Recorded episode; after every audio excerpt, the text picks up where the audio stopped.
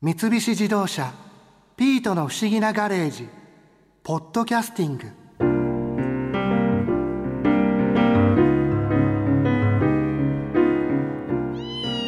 新一さん鈴木茂さんの他にもエレキギターのお話を伺ったんですか？あと黒沢楽器日本総本店の野瀬海太さんのところにも行っていろいろ教わってきました。野瀬さんのお話も面白かったですよ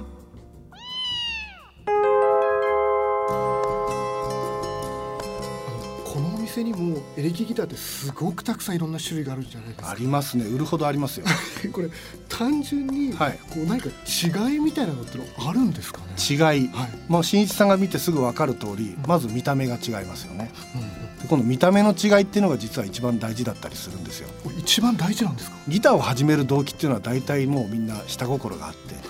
特に我々の世代なんかモテたいからとか自分が持ってかっこいい楽器ってどれだろう、まあ、そういう基準で選んでもらうのが実は一番純粋で良かったり自分に合う楽器が選べたりする一つのコツなんですよね。じゃないとやっぱ気持ちが乗ってきませんからね。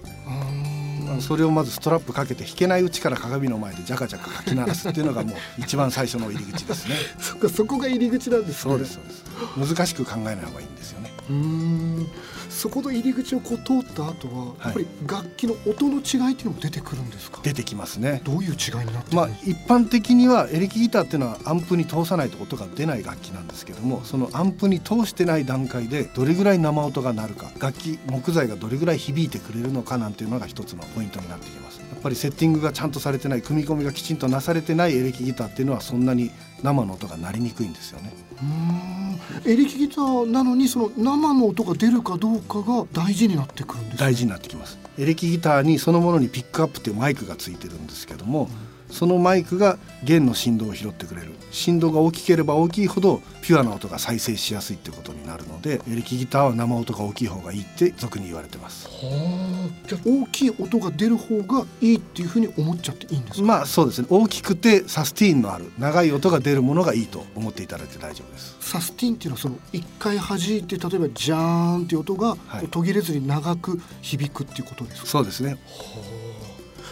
エレキギターの中でも、はい。例えば流行り廃りだったりとかっていうものっていうのはあるものなんですか？ありますねその変化っていうのはどんなものなんですか？レスポールとストラトキャスターってこれが、まあ、エレキギターの元祖なんですけど、ん。まあ、560年代70年代ぐらいまではもう圧倒的なシェアを占めてたんですね。私がギター始めたのが84年ぐらいなんですけどもその頃は一番ストラトキャスターとギブソンレスポールが人気なくて。あ人気はなくて。要するに発売されて30年ぐらい経ってはい。一番ダサいものという感覚を持ってたんです私なんか。え高校生の時には。はい。なんかもうギブソンがずっと一番上なのかと思ってましたあんな古臭いギターで当時は変形ギターとかがまあどんどん出てきてヘビーメタルが流行ったりして尖ったギターとかフライング V とかそういうのが出て見たことあります。そっちの方がよっぽどかっこよくてまだあんな古臭いギター使ってんのかよっていう時代もあるにはあったんですよ、まあ、それが80年代から90年代頭にかけて。でまた見直されてきて今はその2周ぐらい回ってまた伝統的なギターが人気あるような状態ですねでもやっぱりギターのそのブランドとしては、はい。そのギブソンだったりとか、はフェンダー、まあ、この辺は聞いたことあるんですけども、はい。他新しい例えば会社で、はい。ここに並ぶような会社だったりとか、はい。あと日本のそのエレキギターのこのブランドだったり会社っていうのもあるものなんですか？まあここ10年20年ぐらい頑張ってるのは PRS って聞いたことないですかね？ポール・リード・スミス。まあギターちょっと好きな人なら知ってますけど。PRS、はい、そういうブランドなんかも結構頑張ってますけど。まあでも結局ギブソン・フェンダーのマーケットにこの PRS っていうのはどこの国のブランドアメリカであすね。これもアメリカなんですね、やっぱりもうアメリカのブランドが一番トップなんですそうですね。発祥の地ですからね、でもなんでこの二大ブランドっていうのは、はい。そこまでずっと変わらずにはい。人気がこう保てるものなんですか、まあ、その560年代のそのアーティストと楽器がこうメディアリンクするというか持ってるギタリストがその楽器を持ってめちゃくちゃ世界的なヒット曲をバンバン出したのが60年代もうその時のそのビジュアルイメージっていうのはもう全員もうこの今の中年以上の人たちの脳裏にもう焼き付いて離れないんですよね。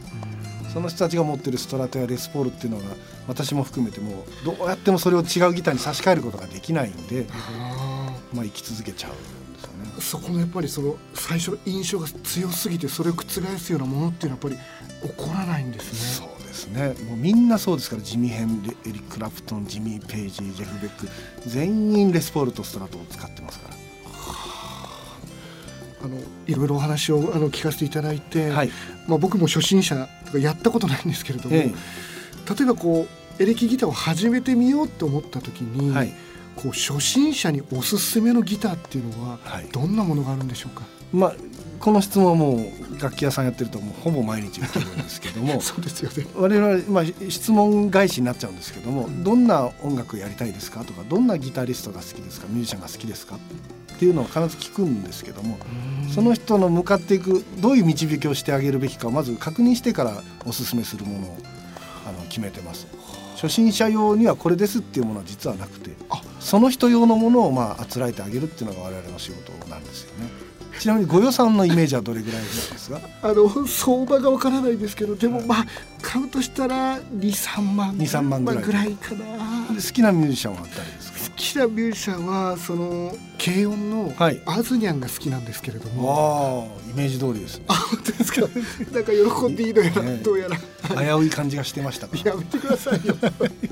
なんかそこから入るとしたら、はい。こうおすすめのこうギターみたいなのってあるんですか、まずアズニャンの使ってるのはあの私の記憶が正しければあのフェンダーのムスタングというモデルマスタングとも言いますけど、うん。だと思います。ムスタングはあのフェンダーではスチューデントモデルなんて言われててストラトキャスターの少しそれこそ当時は廉価版と言われてたものなんですね。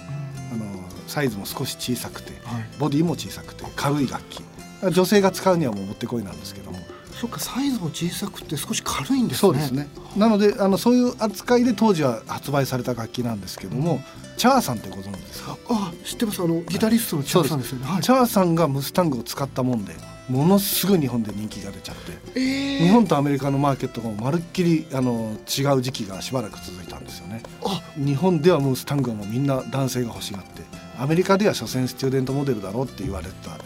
時期があったんです。2000年初頭ぐらいまではずっとなので商売的にもアメリカに買いに行くと安く買えて日本で高く売れるなんていう 楽器ビジネスをやってる人もいましたね。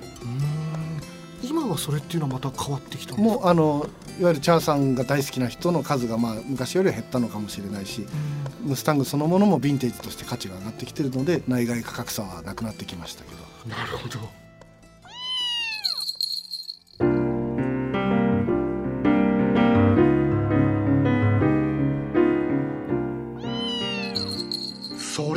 れにしても博士が眉の中にこもったらポッドキャスティングで博士が出ていたコンテンツが全部消えちゃったのはなんでなんでしょうかね？きっと事情があるのよ。新一さんずいぶんデリケートな問題に触れますね。だって僕らが一生懸命作った昔のコンテンツが聞けないのってなんか残念じゃないですか。また積み重ねていけばいいじゃない。そうですよ。ですね。みんな頑張りましょう！はい山猫冒険団頑張るぞ！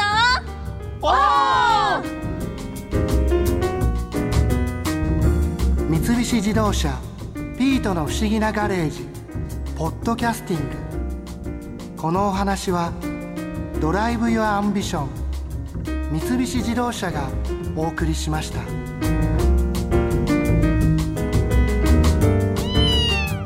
ここで耳寄りなお知らせですピートの不思議なガレージをもっと楽しみたいという方は毎週土曜日の夕方5時